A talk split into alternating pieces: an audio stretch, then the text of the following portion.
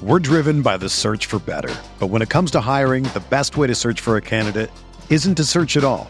Don't search match with Indeed.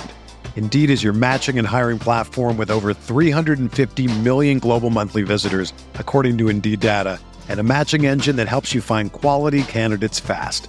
Ditch the busy work. Use Indeed for scheduling, screening, and messaging so you can connect with candidates faster. Leveraging over 140 million qualifications and preferences every day, Indeed's matching engine is constantly learning from your preferences, so the more you use Indeed, the better it gets.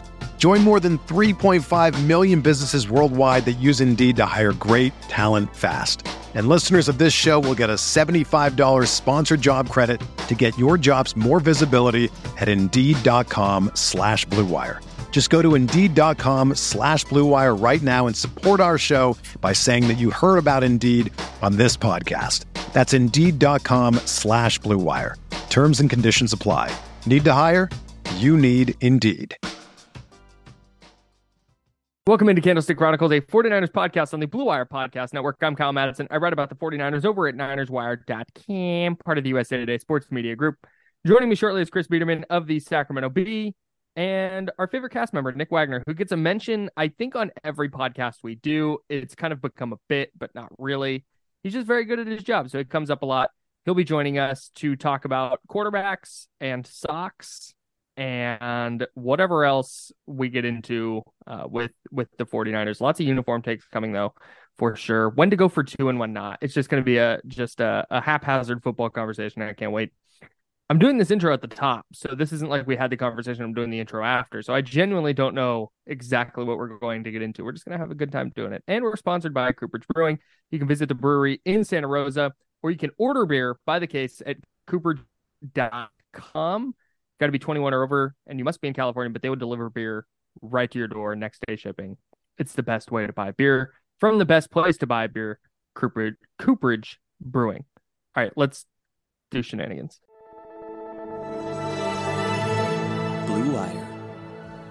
Hey, this is George Kittle, and you're listening to Candlestick Chronicles. Kittle in Denver territory. Kittle is gonna go. Touchdown. Bosa's got him and a sack him back inside the 30 yard line. Nick Bosa drops Aaron Rodgers for a 13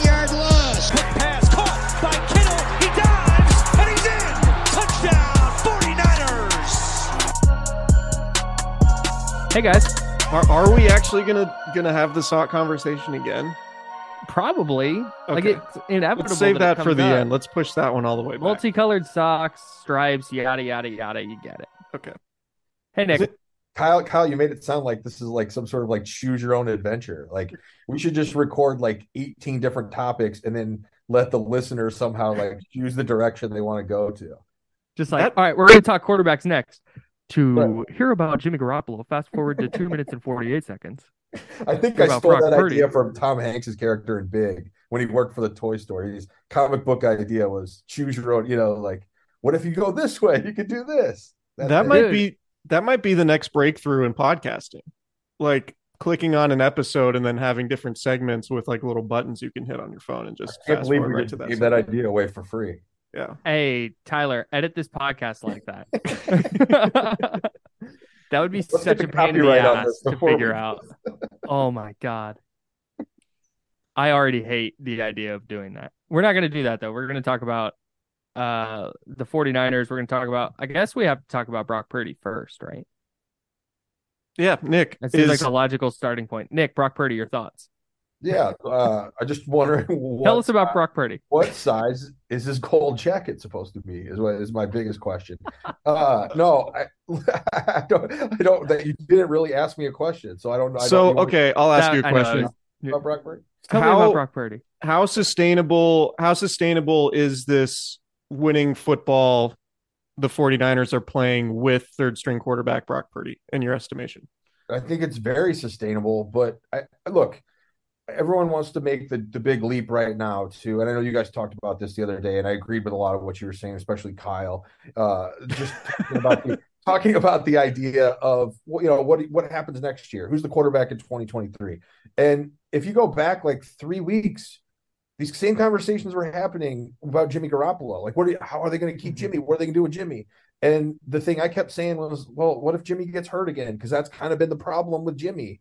And then he did. And I'm not taking a victory lap on that by any means because it's unfortunate. But I think there's just so much left to play out here that it's impossible to say what is going to happen beyond this year. But in the here and the now, in evaluating Brock Purdy on what we've seen and what where it could go this season, I don't think you could be anything but impressed and and think that it's realistic for him to at least somewhat stay at this level. There's going to be more tests coming on. Like that's how I look at it right now is is it's been a series of tests and he's passed each of them and passed them did more than pass. You could say got a good grade, like an A in most of those situations, but there's going to be more things thrown at him. And I was looking at some stuff the other day because when I watched the Seattle game back, I was like, man, these guys didn't blitz him hardly at all.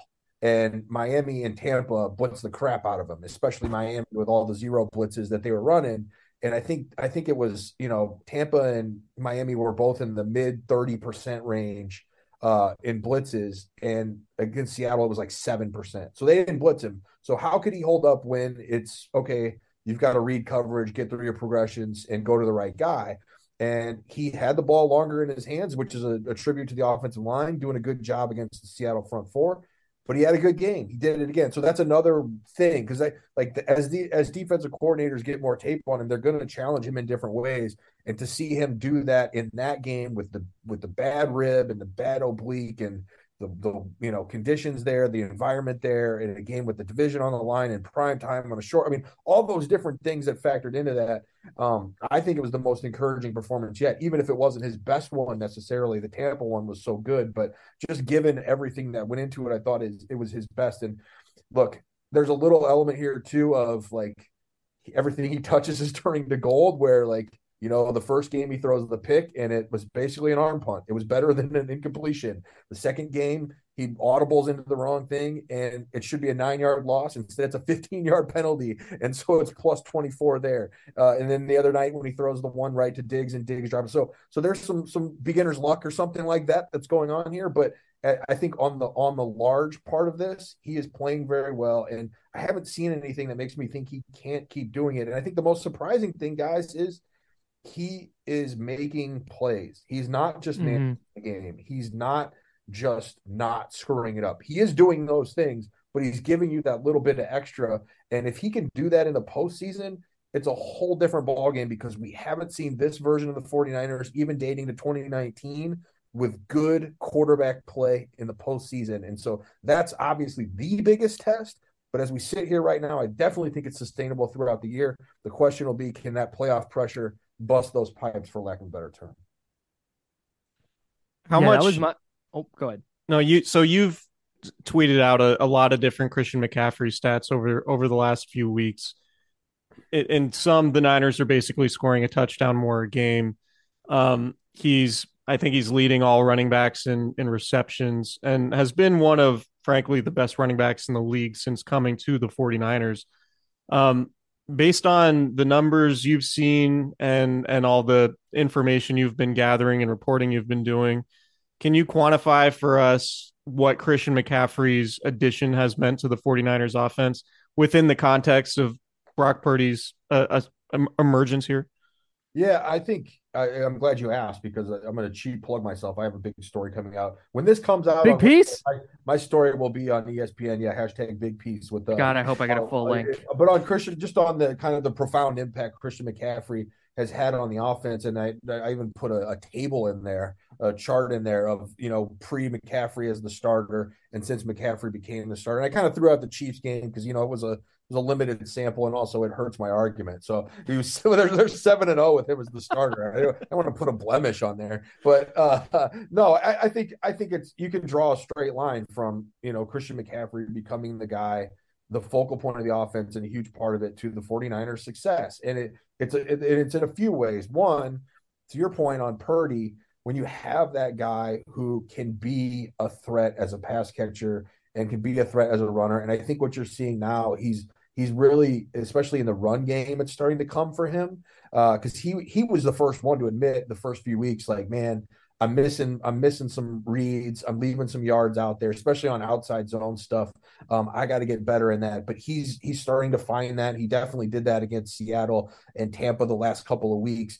Um, but also just the pass catching threat, which is you know I've said it so many times where you see him, you know, it's third and seven or whatever, and a throw that you might be three yards short of the sticks, and like, yeah, well, we're gonna punt. Okay, fine but he makes the first guy miss and he gets a first down. I think he's second in first downs gained since he's become the 49ers starter. Only Josh Jacobs, I think, has more uh, in that time. Just to give you an example, if you look at EPA, which kind of measures impact per play, they're they're like they're basically a top five offense now, and and, and that's that's the huge difference. And, and the trickle down of that is you know, the Niners talk about it all the time. It's a cliche, but it's cliche for a reason. It's complementary football, right? Like if the defense gets a stop or gets a turnover, the offense needs to turn that into a point. Special teams needs to do its job, blah, blah, blah, blah. But they're doing that. Like they weren't doing that early in the year. And that's why you've seen a lot of wins, but not just wins, but comfortable wins. Like you're not even, even Seattle the other night, like granted, it was a one possession game at the end. I don't think they, you correct me if I'm wrong, they didn't have the ball with a chance to tie it ever. Correct. Yeah. So like yeah. to me, that's not a close game. A close game is is there was a moment in the fourth quarter where the other team had a chance to at least tie the game, and that didn't happen, and that hasn't happened.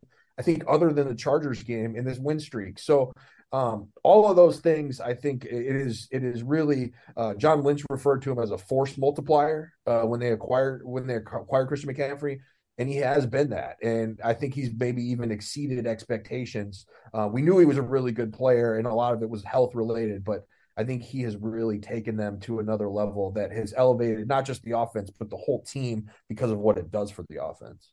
I was a little bit skeptical when they made the deal. Like, like I was on board. Like I got the idea. Like you yep. want to add good players, but it's like, man, the money and the injury yep. stuff and all the picks. Yep. But it Uh, the impact he's had, it's it's a it's a no brainer. Had I known, have you told had you told me when yeah. they made this deal, hey, this is the impact he's going to have, it would have it would have not even been a question. Like yeah. forget the running backs don't matter thing. Like he's just such an offensive playmaker that I'm of the mind that I think it has allowed them to survive without Deebo Samuel in a way that they have not been able to in the past it's it's funny you say that, Kyle, because I, am the same as you. I'm not going to revise history and act like I'm and be a hypocrite about this. And I didn't say I didn't think it was a bad deal. I just I understood the reasons, but I thought it was a risky deal because sure. of all the things you just said. But I was talking to John Lynch a couple weeks ago, and I said, you know, when you made the deal, when you made the deal for Christian McCaffrey, like, did you feel was it about him? Did you feel like you needed a running back? Did you feel like what what exactly was it? And his his response was basically like we needed someone who we thought could raise all ships essentially right? And and you don't think of a running back that way but mm-hmm. it also that's my fault. That's our fault for thinking of him as just a running back. And, and you know like i'm not saying like i don't know that he's not he's capable of doing what he does as a pass catcher he catches passes too. Right. Of course of course. Like we know that but you don't think of anyone but a quarterback being able to elevate an offense really right? Because the quarterback touches the ball on every play, where running back, even if he's getting a heavy workload, doesn't do that. But because of what he can do, because of where they can line him up, because of the ways they can get the ball in his hands, even just like the, the other night, uh, and this is one of the things that appears in my story, but like the gravity we talk about with Steph Curry, right? Like the gravity of Steph Curry. You know, that second George Kittle touchdown, George Kittle's the fourth read on that play. And if you watch it back, Christian McCaffrey, that play is designed to go to Christian McCaffrey in the left flat with Kyle Juszczyk in front of him as a blocker. When when McCaffrey runs out to the left flat, Brock Purdy looks over there. There are three Seahawks defenders that all just start running right at Christian McCaffrey, including Jordyn Brooks. And you can see like that, you know, what's what's like the narrator thing where it's like uh it was at this yeah, moment that's I me. I was I was screwed or whatever. Yeah. Like you can see on Jordyn Brooks' face where it's like he realizes George Kittle's over his head and this thing's about to go for a touchdown. And again, it, that's the thing where it's like even on a play where he didn't touch the ball, he just created another big play for someone else. And oh, by the way, 49ers have other really good players. So, you know, Brock Purdy in that situation isn't just throwing it to Joe Schmo, who might catch it for a 30 yard gain. He's throwing it to George Kittle, who's going to make a couple guys miss. And they're not going to, they're going to be a couple business decisions, and he's going to score a 54 yard touchdown. That, I don't think we talked about this on the pod. That tackle attempt by 57 uh, Barton, Cody Barton, I think his name is, Seahawks linebacker, was pathetic.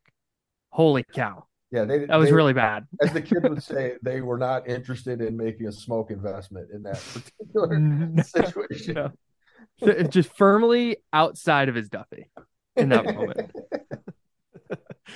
Um, so we we've talked a little bit, maybe not so much recently, about the 49ers defense, and and maybe coming into the year we we'd asked if it could be as good as the 2019 defense. Um, I think the numbers would indicate that it that it can be at that level. Maybe there are some numbers that indicate that it's better Mhm. than that level. I, I think like from the eye test, it doesn't feel like it's quite at that level just yet because um just like looking at the talent, right? Like having DeForest Buckner on that defensive line. Um, you know, I, I think the secondary is probably a little bit better, but I, I do think I, I still would feel better about the secondary had Jimmy Ward been playing free safety. But it, do you think the defense can be good enough to elevate the 49ers like what whatever shortcomings they might have in the in the postseason because it probably is not going to be this easy for Brock Purdy in the postseason. Do you think the Yeah. defense can can elevate the 49ers as a whole in the same way that it did in 2019 when it went to the Super Bowl? I, I I'll start.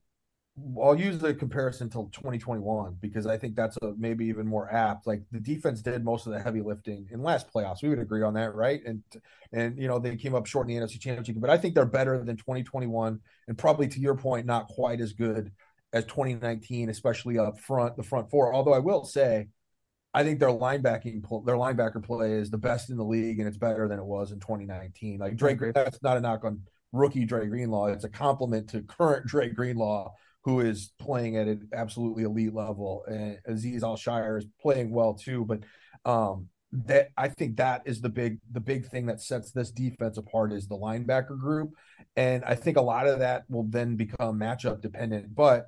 They're so banged up on the interior of the defensive line. Like that's a big question. Having Arik Armstead back is massive for them. I think we all know the impact he makes, even if it doesn't show up statistically all the time.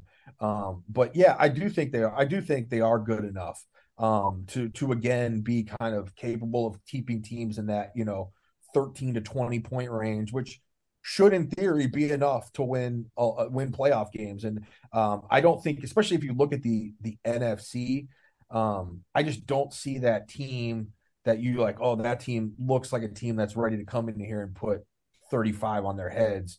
Uh, Mhm. Philadelphia is the is the one team that I think would be the biggest challenge for them. But even Dallas, who is a good team, but you know I, I don't think their offense is necessarily built to score a bunch of points. It's basically the same offense they just played in in January last Yeah. year. So that's kind of that's kind of where I'm at with it. But yeah, I mean I I do think it's a fair question. It's a fair point. Like, is this defense built in a way that they could carry the freight?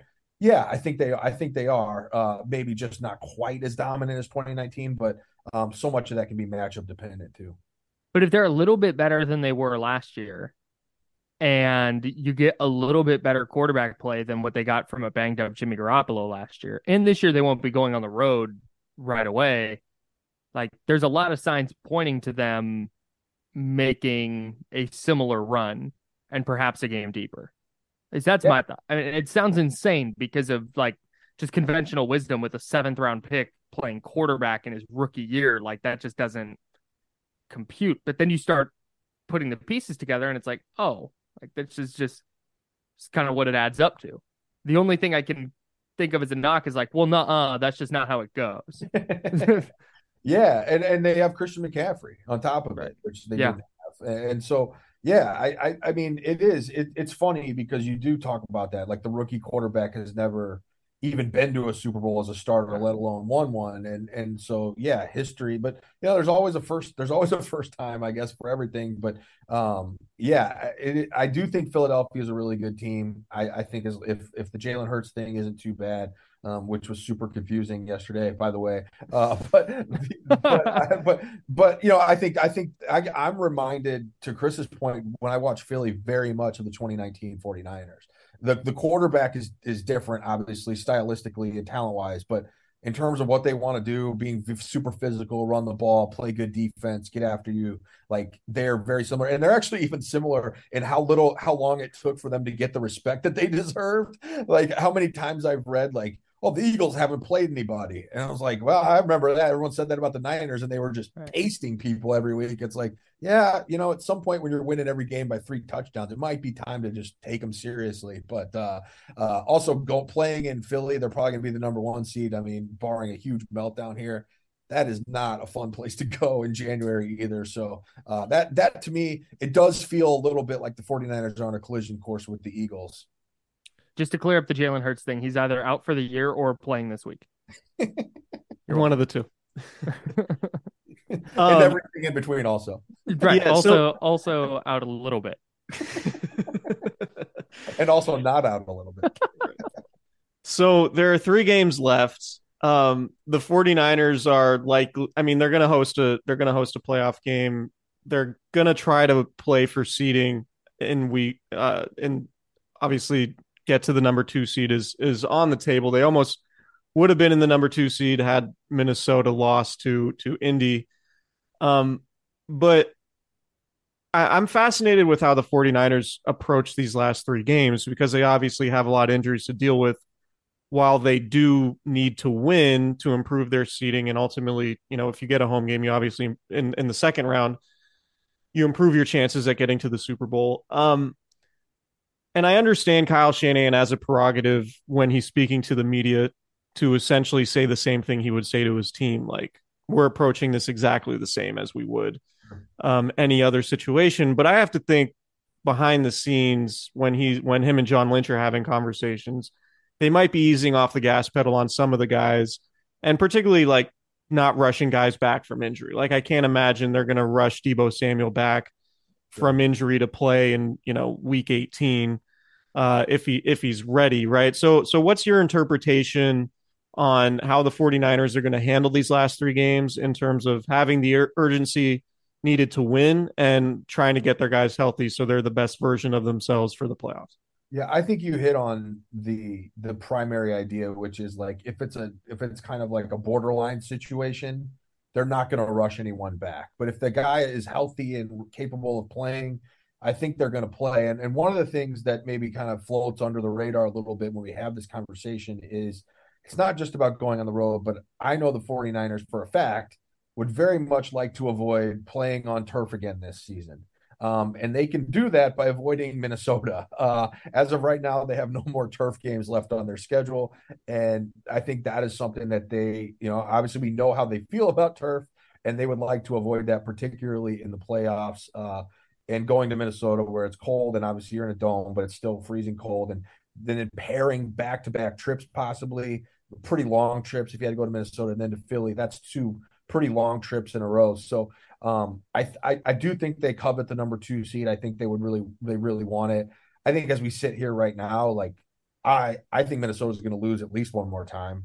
I wouldn't be surprised if they lost two more times. In an ideal world, like if the 49ers could map this out exactly how they want, they would win their next two. Minnesota would lose their next two, and they would have it wrapped up before Right. that week 18 game. And then maybe they could, you know, your Bosa's, your Kittles, like McCaffrey, like those types of guys, you could you could you could dial it back with. And, and, and that would be the perfect world. Barring that, though, I think they are going to pursue that two seed as heavily as they can, but without pushing guys to your point, Chris, who who might be on that borderline. so minnesota has the giants at home uh, this weekend and then at the packers and at the bears so They're losing one, at least one of those. Yeah, I think Yeah. so too. I think so too. And the other thing is, is those are NFC games, and Yeah. that that is uh that was the one. I guess if you're looking for like the silver lining of them coming back against the Colts, I know people were annoyed, and I get it, but at least it was an AFC team, you know, where the, the tiebreaker comes down to that. That would give, you know, that would be like two in the pocket from the 49ers uh, if they lose any of those games. But yeah, I mean, a team that was down 33 points to the Colts at home they can lose to anybody. Let's just call it what it is. Yeah. Yeah, that's where I'm at. The the thing I'm interested to see is if they're still a game back of the Vikings and they hold the tiebreaker where if they wind up tied they get the two and they go into week 18 and it's like does Deebo play or not? Because Yeah. they'd kick off at the same time as the Vikings in that sense. So they wouldn't have a they wouldn't have a uh, Right. any kind of knowledge going into the game. That's where I'd be interested to see if they go, yeah, we're gonna try and push Deebo back into play and gonna play Kittle and and everybody else in hopes that they win and also Minnesota loses. Yeah. Because like in that instance, I can't imagine they would try and rush Deebo back. No, I, I really, I really don't see them rushing Deebo back. And I'll say this: I saw Deebo in the locker room today, and he he's walking around fine. Looks like he's moving pretty good. So, like, I think you know, Kyle Shanahan, I think even alluded today that like this could have been, if theoretically, if they had to have it this week, that it would have at least been in discussion, but it wasn't because you know they they don't need him this week. And look, also let's keep in mind, week eighteen, the Arizona Cardinals, like they're in the tank. Like that that thing is is Yeah. is done and it could be it could be ugly. I mean, they could they could fire somebody now. I mean, it could happen soon. So um I, I you know I think that's a that's a theoretically a game you could not play your players and still win uh if you needed to. Not that you would do it and roll the dice if you really needed it, but uh, I'm just saying it's a if you're gonna if you're gonna choose a matchup to have that week, it would be the uh, flailing Arizona Cardinals in their current state. So It Maybe it's like, like, week three of the preseason where they roll their starters out for the first half, build a lead, and then pull everybody. Yeah, just let Jordan Mason, you know, the let the Oh, closer dude. close it out. Dude, let gonna, him eat. Good, I was gonna say it sounds like Nick's a real Josh Johnson believer in this yeah, scenario. But yeah, Jacob Eason, let's let's let's get real nuts, you know. let's, let's do it. Um, Javon Kinlaw is having his practice window open this week. Uh, he didn't participate in Tuesday's walkthrough. Um, what, what's your sense of the 49ers confidence level in being able to get a healthy and, and potentially productive Javon Kinlaw here for the stretch run? there seems to be optimism that he he could play as soon as this weekend. Um, and I think the way the 49ers view it right now is is that it's house money. So anything they get from him would be a bonus. But um, even just talking to him today, he said, you know, like I think I'm ready. Like I think I'm going to be ready. But he also didn't practice today. Uh, they had him do like workouts on the side, even though they opened the window. He is supposed to practice tomorrow, and and you know tomorrow is Wednesday, but it's Thursday.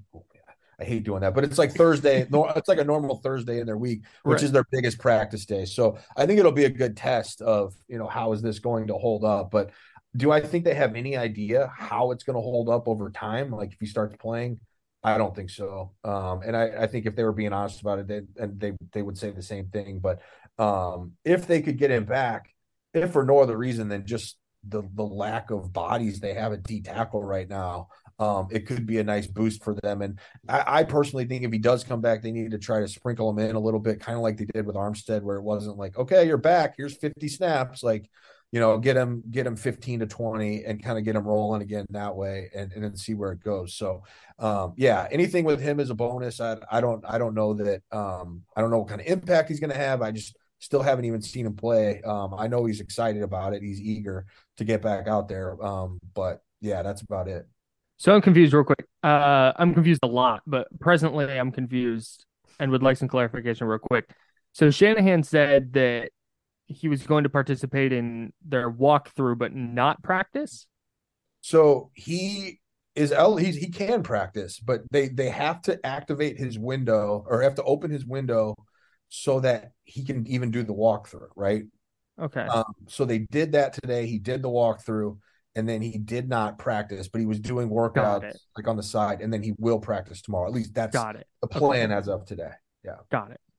So and Kalia That Davis clears that up. also, also back uh practicing. So I he I don't think has practiced at all as a 49er. So Correct. um, Yeah, he again, tore his ACL in anyone you're banking on to do anything, but uh at least somebody who can practice and if you get desperate and need a body, you know, might be available at some point in the next three weeks. It has Kentavius Street vibes where they're like, "Hey, just get some practices in and start getting ready for next year." Yeah, I mean, it would be awfully tough for a guy who literally hasn't practiced as a member of the 49ers to, uh, hey, we're going to, you know, uh, we'd like to have you ready for the NFC Championship game. We're going to start you, buddy. Like, yeah, in Philly, you know, no big deal. Yeah, I, I, it seems like a long shot, but again, you know, if they need the body and he can get into football shape, maybe there's a chance there. Can I go back to Brock Purdy real quick because I thought of a Brock Purdy question I have. Yes. This is for both of you guys. Does Kyle Shanahan trust Brock Purdy more than he's trusted any quarterback he's had with the 49ers? it's hard to look at like the end of half situations, particularly against Tampa, and Brock Purdy's hucking it deep, and not have that thought run through your mind, right? And And football. like, is it, you know, has Jimmy Garoppolo had those opportunities maybe to throw it deep and he just hasn't? Like, I, I think that could be true too. But I, I just think there's been just like a mind meld between Kyle Shanahan and Brock Purdy in the sense that like they're on the same page with each other right now in a way that like I don't think we saw that with Kyle Shanahan and Trey Lance. Mhm. And I, I just think that Purdy is doing everything Shanahan wants, and there's there's certainly a level of trust there. I don't exactly know how to compare it to Jimmy Garoppolo, but I do think it's it's pretty obvious to point out that Kyle Shanahan with Jimmy Garoppolo is pretty conservative generally. Um, so I, I don't I don't know the answer to that, but it's it's hard to look at it and and not have that thought run run across your mind. I think. Yeah, I, I'm I'm with Chris. I, I haven't really thought about it like relative to the other quarterbacks, but I do think there is an innate level of trust. And I go back to to this, like Tim Kawakami and I always talk about this, but like the idea that one of the things Kyle Shanahan always brought up whenever he talked about Brock Purdy, from the moment they drafted him until like the first week of him as a starter, was his experience how much he played in college. It was always it, he didn't just bring up it was the first thing he brought up and and and I think it was like he just likes the idea of somebody who has kind of seen and done it all. And that's not to say it's not different in the NFL. Of course it's different. It's everything in fast forward, right? But just the idea that nothing is going to phase him because he's kind of been through it all. I think he had a baseline level of trust that was above, certainly above Trey Lance, um, but also above a lot of other guys. Where even in Jimmy's case, it's you know there's always that little fear in the back of your mind of what if he throws a pick here right before the half, Mhm. and all of a sudden they're lapping us or whatever, Right. you know, like and and I, I think that's a trust that is maybe start you start with that and he could give it away. If he if he does those things if he makes those types of plays and turns the ball over uh, maybe then you get a little bit more conservative but he hasn't done that yet. Um, and so i think that works to his advantage also in, in that situation. But i definitely think that uh, from the from the moment he got here you know Brock Purdy has impressed Kyle Shanahan the work that he put has put in and just the idea of his experience I think has gone a long way in kind of giving him maybe a higher baseline that Kyle Shanahan's working from in terms of what he's asking him to do. I know Is- the the the Go play ahead. that got the play that got talked about after the game the other day was that first and ten from their own one, Yeah. and the Niners threw from that spot. But the other one that really jumped out to me, like that one, obviously was like, okay, that that makes like that makes sense. But the third and one play with like 242 left, where they go play action boot, where A, they're putting it in his hands to throw it, but B, being like, hey, if it's not there, take off. Right. Like that's just not that feels like to me with Jimmy Garoppolo under center, they're running it to McCaffrey up the middle and hoping for the best. Yeah, yeah, and and look, this is this is going to sound a little bit ridiculous, but like in third and one, like a quarterback sneak is the move with Jimmy Garoppolo. He's Yeah, good point. At it, as Good we point. know, like it's, it's something he's really good at. Undervalued skill, yeah. It, well, it just by everyone, really, the world undervalues it. But, uh, but, I- but I do think that there's something to be said for it in in this case. Of like, there is a different skill set. That's not that Brook, Brock Purdy is like, oh, this guy's a great running quarterback, but he definitely has a little bit more escapability, and his feel in the pocket, I think, is something that shows up a lot too, where he understands where even if if it is a blitz and he knows that it's coming okay, that guy's going to be the free runner. I can, at this moment, I can step this way or I can go this way and create a little bit more space. So all of those things definitely play a part in that. Is Kyle Shanahan? This is kind of a take that has been reminate like running through my head for a while. Is Kyle Shanahan just averse to having a quarterback competition in training camp? I don't know. It's a good question. I haven't really thought about that. Next year is going to give us the answer. I, I think the ultimate, probably. Um, of course, there's ways this season could play out that would eliminate that, but yeah, I don't know. I mean, what what do you like? Was the Lance Garoppolo thing like? Would you call that a quarterback competition last year? I never considered it a competition. Personally, They did. They said they did it, but they kind of treated it like one at times.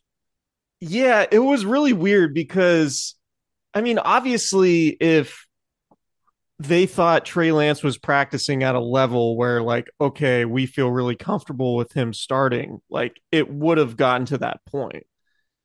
But it never really did. Like, the only time he took first team reps was at the joint practices in LA against the Chargers. Right.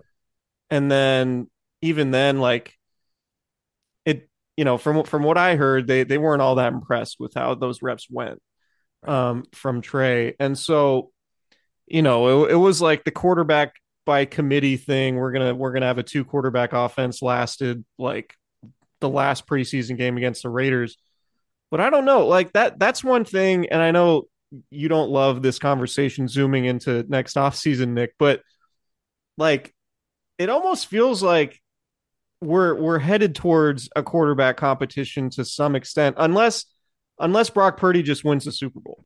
Right. Right. So I'm just Yeah. curious, like, will Kyle Shanahan just like bite the bullet, embrace all the chaos that will come with a 49ers training camp with the real quarterback competition between Trey Lance and Brock Purdy, or maybe potentially somebody else? And whether he, like if he's averse to that, and uh, because it it kind of feels like going into 2021, it was like by design. He was like, it's not a quarterback competition. Um, when really it probably was. He just didn't see enough from Trey Lance to really label it that way. Yeah, I think I think you just hit it. It's like he's I don't know if he's averse to quarterback competitions, but he's averse to calling it that for sure. Like there's no question, there's no question about that. But yeah, I mean, if you're talking about what could happen after this year, a lot of it, so much of it depends on how Brock Purdy does the rest of the season. But I still think that you're probably in a situation, unless like like the scenario you just said, where Brock Purdy wins a Super Bowl, even takes them there and plays really well along the way, in which case you'd have to say he's at least the odds on favorite, if not just the guy. Uh, other than that, though, like I have a hard time seeing them going into next year with just those two as the quarterbacks. Like I, I would think they would want to add another veteran. It could be a big name, it could be a not as big name, but someone else who has starting experience who could be in that mix. Because if you're not fully sold on Brock Purdy, um, and he again, there's still time for him to do that to sell everybody. But if you're not, you can't feel super confident in Trey Lance solely because and forgetting forgetting like what you've seen in his small sample, just solely because of the injury stuff. Um, if you're gonna if you're gonna use that as the reason to get rid of Jimmy Garoppolo, which they tried to do, it's just, it's got to be the same for Trey Lance because the, the injury issues have been just as big there um, in a smaller sample. So um, that to me is you know who would that third quarterback be? I know that the Tom Brady name is out there. I still think that is in play, and, and, and unless or until Purdy would make that uh, uh, you know not really an argument, but um, I think there's a lot of different ways that it could go. So that that's kind of what I've been thinking a lot about is what does Purdy have to do to make that not the case? Like it was always it was always clear, okay, Trey Lance is going to be on the roster next year. But then they need to bring in some somebody else that could compete for that job. What some veteran, right? Whether that's Tom Brady, but Tom Brady's not coming in to compete for a job. Right. But Tom Brady or Matt Ryan or Andy Dalton, like I I don't I don't know. But it feels to me like Brock Purdy's reached a point where, or is reaching a point where he would be that second option, where it's him and Trey Lance, and then like Josh Johnson or whoever as the third QB, and let those other two guys duke it out. First of all, I love how much you love Andy Dalton. Like you, you got a little taste of the the the, the red rifle in that Dude. Saints game. You're like, man, he was better than that zero the Slinging scoreboard. it. Looks. That's your, that's, your, that's, it. your, that's your guy now. Uh, but yeah, I mean, look, we have precedent for that, Kyle. Like Jimmy Garoppolo started five games, and they gave him a big contract and made him the guy. Um, and Brock Purdy, if he plays the next three games, guess how many games he will have started? Five games. And if he takes him to the playoffs and adds to that, you're going to be able to make a strong argument that he's he's the guy. And um, I don't know that there's like, oh, he's got to hit these statistical benchmarks and he's got to win this many. It's not Right, like I think it's a feel thing, but at some point the sample size gets big enough where you're believing him, right? Um, and and that's the thing because we're going to be doing kind of almost the opposite of what we did in 2017, where it was like, well, Jimmy Garoppolo to five wins, but they were out of the mix. Those games didn't mean anything. Only two of those teams were playoff teams. Blah blah blah, like all that stuff, right? In this case, it's well, the Niners have already clinched the playoff spot. Those games didn't mean a whole lot. How can we how can we use it? So there's going to be all of those things that'll be talked about, you know, all off season into March. But um, I I do think that there is a path for Brock Purdy to claim the job and he's already exceeded expectations not just for me but i think the 49ers would admit that too that i don't think anybody there fully expected him to do what he's done so far and if he keeps doing a, a variation of what he's done so far, I think it. I think it. I think it can happen. What's crazy is like I've made the comparison between this Niners team and the 2017 Vikings, who had Case Keenum, and he was essentially their third string quarterback going into the season. Won a couple playoff games, had the Minnesota Miracle. They went and got smacked in Philadelphia in the NFC Championship game. Um, but obviously, Case Keenum, as well as he played in moments that year, didn't end up being the long term guy, right? Nick Foles wins the Philadelphia Eagles the Super Bowl as a backup, obviously didn't be the long term guy. So, like, what's so crazy about the NFL is there's a scenario where Brock Purdy has a is considered a very successful playoff run here, and then just isn't the guy. Like, it's it's so difficult to pin down, which is why, like, I'm in agreement with Nick. Sort of like, unless Brock Purdy wins the Super Bowl and is like Super Bowl MVP and you know, like is flawless throughout the playoffs. I do think adding somebody of the Tom Brady like ilk makes a lot of sense. And I'm also curious, like, because I tend to think Jimmy Garoppolo, with the way he played this year, maybe priced himself out of the, of, you know, the 49ers have like 13 million in cap space before, you know, the the draft and before bringing back any of their own free agents. Like, it would be an extremely tight squeeze to fit Jimmy Garoppolo back in. I'm sure they could do it, but Jimmy Garoppolo would have to take a pay cut. Like, if he prices himself out, I don't know. Like, which did first of all, Nick, do you think Jimmy Garoppolo priced himself out of coming back? I don't. Um, I, I disagree. Like, I, I do think there's a world in which he could get something like 25 million a year on a short term deal. I think that's possible. I also think that like the teams that were out on him this offseason were out on him for injury reasons, and then he got injured again. And and so if you're a team that is interested in the Jimmy Garoppolo type of quarterback, and what I mean by that is is someone who you can plug in on a good team and have a chance at success with, or do you want to hit your wagon to a guy who could get hurt? Because we've seen the 49ers do it repeatedly and get burned by it. Now they're having some success right now, but again, we'll see how that plays out. So uh, if you take those teams out of the mix, then you're looking at teams that are lower down the, the food chain where he would be a bridge quarterback, right? And to me, if you're one of those teams, it doesn't make a lot of sense to pay a big number to Jimmy Garoppolo to do that, which I think takes out another part of the pool. So, do I think he could get something like 25 million a year on a short term? Sure, I do. Um, but I think it's probably going to be a little bit similar to maybe a base salary of what he earned this year, you know, 15, 16, something like that, with incentives that could take him to that 20 ish mix. Um, maybe, you know, consider it like the Nick Foles deal uh, to the Jaguars after he led the, the, the Eagles to the Super Bowl uh, with maybe a little bit of inflation or something like that. Um, but I understand that there's a there's a you know the quarterback market. There's not a lot of big names available. There's not a lot of good names available. It's not a great draft. I get all those things.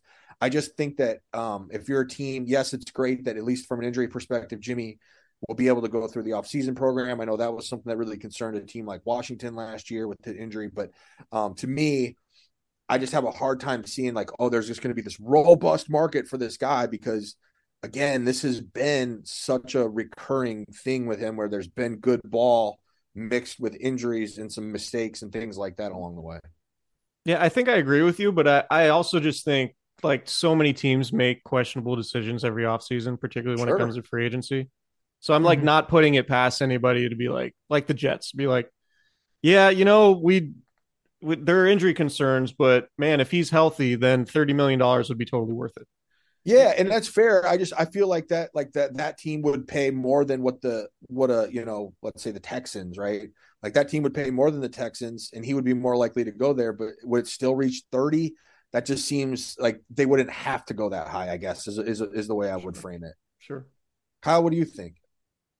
Um, I think that Garoppolo is going to get between like 25 and 30 million because there's always a team that thinks, hey, we're a quarterback away. And I could see the Jets looking at their quarterback situation this year. Their defense is really, really good. And just being like, yeah, hey, Jimmy has taken a team like this to the Super Bowl. So why not make that investment? That's that's kind of what That's I fair. like. There's no way so there's no way they roll with Joe Flacco, Zach Wilson, and and Mike White again. I just like I know Mike White's a fun story, but I don't think he's the long like the guy. Yeah, no, that's So, fair. No, I, I, I mean, there's nothing that would surprise me. I, I just, I, I don't know. I, again, I, we're not, we're not really disagreeing. I just think that uh 30 seems like pushing it, but I could see, I could see 25. I could see that happening. And again, that's in today's day and age for quarterbacks. That's not really not much. No. The fact real quick, just while we're on the Jets quarterback thing, Mm. Robert Saleh being like, We're in an instant coffee era now and people want their quarterback to be good right away. And like not necessarily, just not as awful as Zach Wilson's been. He's been so bad though. Right. Are we also in an instant coffee era? Like, is it? Instant coffee sucks. It's I'm out. Keurig. It's Keurig era, right?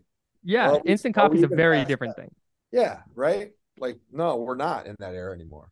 And I don't even Fair enough. prefer. I have a Keurig that has a pot and a single cup brewer, and I much prefer the pot. Wow, sick, sick brag. Yeah. Jeez, Yeah. must be Wow. nice. I got 47 It is nice. Keurig. I got Keurig It's- coming out of my ears. This is crazy. That's one Keurig with a coffee pot on it. It's great, but I prefer the coffee pot. It's just like in a pinch, I'll go to the the K cup. All What do you want from me, man? Keurig, sponsor the pod. I love my Keurig duo. Well, I'm sure you They do. call it- They call it the Keurig duo. Yeah, Oh wow. Hey Nick, That's who's two who's the. Niners who's the Niners defensive coordinator going to be next year? Ooh. I mean, I, I would be surprised if it's not Vic Fangio or Robert or Saleh DeMeco after he gets fired for sticking with Zach Wilson.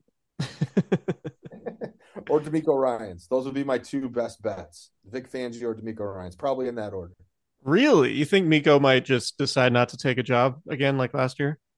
Yeah, no, I mean, I just I I, I can't predict Yeah. what teams are going to do, and um, especially because he's a defensive guy. I, I you know I think that works against him a little bit. So, um, does he deserve it? Absolutely, he'd be top of my list if I was hiring, and someone should let me hire because I'm really smart.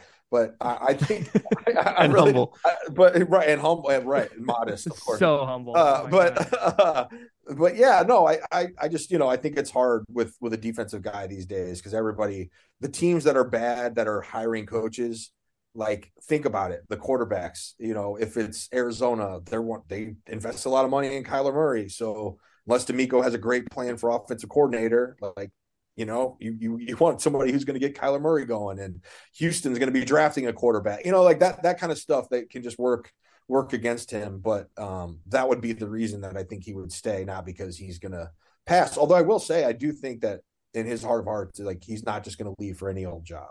So Oh yeah, no, I I agree with that. I could also see, to your point though, Arizona looking at like DeMeco Ryans and Ken Dorsey and being like, okay, we need Ken Dorsey, yeah, even absolutely. though yeah, the the experience level is not there. right. You chased Sean Payton for a while just to make your fans feel like you tried. Um, and and then and when that doesn't work out, you turn to the Ken Dorsey or, or whatever. You know, that's Right. that's going to be. I think that's going to be a lot of the offseason. The coaching carousel is going to be determined by can anyone pry Sean Payton loose. You know. It would be a coup if the 49ers, I've used that word in multiple pods now. It would be wild if the Niners kept DeMeco Ryans. I would be stunned. Yeah, People were stunned. They kept Robert Saleh an extra year, that's Yeah. true. That's true. Yeah. but Sean maybe they're Payton would be on- crazy. Maybe they're already in their bonus year with DeMeco. I that's my that's my thought too. That's Sean fair. Payton would be crazy not to try to angle for the Chargers job, right? yeah, if that job's open, Justin Herbert feels like the best player in the league that just is pushed aside as like, nah, what's he done? Right. It's like the Being Nikola awesome, Jokic of the NFL. Not so good team. Yes. Nick's making a face. Ah. The Nikola Jokic has gotten not MVP super in on votes. Justin Herbert. You're Well, not yeah, super but in. he- Not super he's in. Crazy talented talented, as hell. Crazy talented, no question. Not not denying that. I just I don't know. I yeah. You're just out on Oregon, guys. Am I? I don't know. I like Arik Armstead. You you hate Arik Armstead because you don't like Justin Herbert. That does not track. No, okay. Okay. You were like you were like get DeForest Buckner out of here. hate him. Deommodore Lenoir. We just yeah, up and down the list. No, I like the I like Ducks. okay. On that note, Nick likes ducks. We're gonna get out of here. Wow. Kayvon Thibodeaux in Santa Clara for round one. What's your favorite sock combination in the Oregon uniform repertoire, Chris? Oh god, that's a great question. Do they go with striped socks? Do they go with like? Does the NFL quick quick quick cue? Does the NFL even allow teams to go multicolored or striped socks anymore? Yeah, the Chiefs have them. The Browns have them. Um, there are just a lot of teams with like new uniforms just go like single colored socks. You're the only person I know that gives a shit. Chris, how would you feel if the Durs if the Durs rocked the yellow like yellow? the yellows, like yellow like socks. with with like the the all burgundy with the the burgundy jersey and pants like they had the other night, but yellow sock like the yellow socks that match the like fully yellow, like not Well, like, like the- the half color- white, half yellow. yeah, just yellow. I, I mean, much? I, just really dislike when the socks are the same color as the pants, and they just Right. like it. It just like football players in yoga pants. Like that's just not a look for me. right. So fix that Durs look for us. Like what should they? What would be the ideal look for the Durs? Like so, you know how the Browns have the Browns have like white. It's like the traditional like white bottom socks with like a brown and orange like stripe Yeah. going up, like something like that where you where it's like yellow and red stripes with like the half white. Like I think that's a good look. Um, or even like the when they went all red uh on Sunday night, if they would have had red socks with like yellow stripes, I thought that would have been like a like a good look, like the same stripes as like they that they have on the sleeves. Like so there's like a little bit of uniformity there and like balancing out the color, you know. Um I don't know. I just I just like I just think aesthetically like the socks in the 80s and 90s were way better. And I know, you know, like that they're cooler uniforms now. I get it, but I just I just don't understand the monotone sock thing and just going like the socks with the same color as the pants. It just it just looks weird. And you it, know those it bothers me. It does. I'm not ashamed to admit it. you know those like for like you go I don't know if they have them anymore, but like grocery stores or whatever, and you go and there's like the little horse. They have grocery stores. But, like, no, that like they have the little horse like the that you put a Oh quarter yeah, and the kid can ride it or whatever. Like just, like putting a quarter in, it's the same as just mentioning socks to Chris. Just put it in and let him go. Like it, mention socks, and, and it's he's off to the races. the 49ers like when they had the striped socks it was like an all-time classic look and they have really good uniforms but why like why not go with the striped socks i don't understand why not like what's what's preventing teams from doing that i just think it looks so much better I like that his voice rises a little bit too. Like it's definitely the most passion he puts into any take. in the I really just did- mundane and low-key about everything except the here's my, here's my thing is like I don't even disagree. I just couldn't care less. Like the brown striped socks is a good look, but Eh, But like, so when the Chiefs wear their road uniforms and they rock the red pants, they avoid having the the pants as the same color as the socks, and that's why they have the little stripes. And it looks great. okay. I couldn't tell you what their I know what their road uniforms look like. I couldn't describe the socks. Well, That's what Chris is here for. it's, Chris, I mean, off the top of his head, That's what that's what I'm saying. off. Like like I just Yeah. I'll believe you. I just don't have I a just take. I just like that he was like, you know, like the teams that have the socks with the stripes or whatever, and he just rattles off like four off the top of his head. Oh, the Browns away look and the Chiefs home look, and like it's just yeah, it's it's really impressive actually. I mean, the details the details matter in in some cases. Yeah. You know, Totally. like we gotta there. We operate in a world where where we're in soccer. separating ourselves with the details. Yeah. So Big time. It's what makes us human. Totally. Deep thought. yeah. All right. Now let's we'll get go out to of here. Fisherman's Wharf and hit the sock store one day, and you can just go ape in there. He did in Tahoe. Remember that? Remember in Tahoe, the, the sock store. Gave it a gander. You gave it you gave it more than a gander, a little more, little some window shopping. Hard. Yeah, I didn't buy anything though. yeah, they were Hmm. cheaply made, but I mean, if I played Not high football, quality sock. if I played football, like the the sock thing would be a real thing for me. I wouldn't I wouldn't phone it in when it came to the sock look. I, I kind of want Chris to play football now, which it might be too late, but that's not for sure. It's definitely Uh, too late. Just so we just so we just so we could see what his sock game would be. Yeah, Yeah, we'd figure it out. I definitely cut up the little Gatorade towel and like have it cut have it in the The back Brandon so I look look, yeah. yeah, so I look fast But when I'm running around, even though I'm running a this. seven four forty. this this guy I work with, speaking of Brandon Aiyuk's like tail thing on his jersey, we're watching just watching the game the other night, and this guy just goes, "I hate that thing." We're like, "What? Like, what do you?" He goes, "That thing on Brandon Aiyuk's jersey. What is that? I hate it." Like, oh my god! All right, sorry. It's because he looks fast when he's running, bro. It's what the cool kids are doing. I think it Yeah, looks tight. just just know that the, that the only thing in Chris's Duffy is just socks on socks on socks, and he can go deep. exclusive sock Duffy. Yeah, I got the no shows Yeah. on right now who doesn't? the slippers because it's cold. Totally. All right, let's get out of here. All right. Yeah. Thanks, Nick. Thanks for hanging Thanks, out. Nick. You got Appreciate it, you guys. Um, Cooperage Brewing. Oh yeah, do that. Go to cooperagebrewing.com, order your beer. Um, it's amazing. Shout out to Cooperage. Beer makes a great Christmas gift if you haven't already. It sure does. I've just been doling out Candlestick Chronicles for Christmas. And- people probably love it, don't they? They do. They're like, this is the best gift I got. And I'm like, that's crazy. It's five days before Christmas. How many packages have you opened already? Nick knows. Nick knows how good it is at Cooperage. Um, all right, we will talk to you guys later in the week. We'll have a game preview for the game against the Washington Durs, and The we will, and we will talk to you guys then.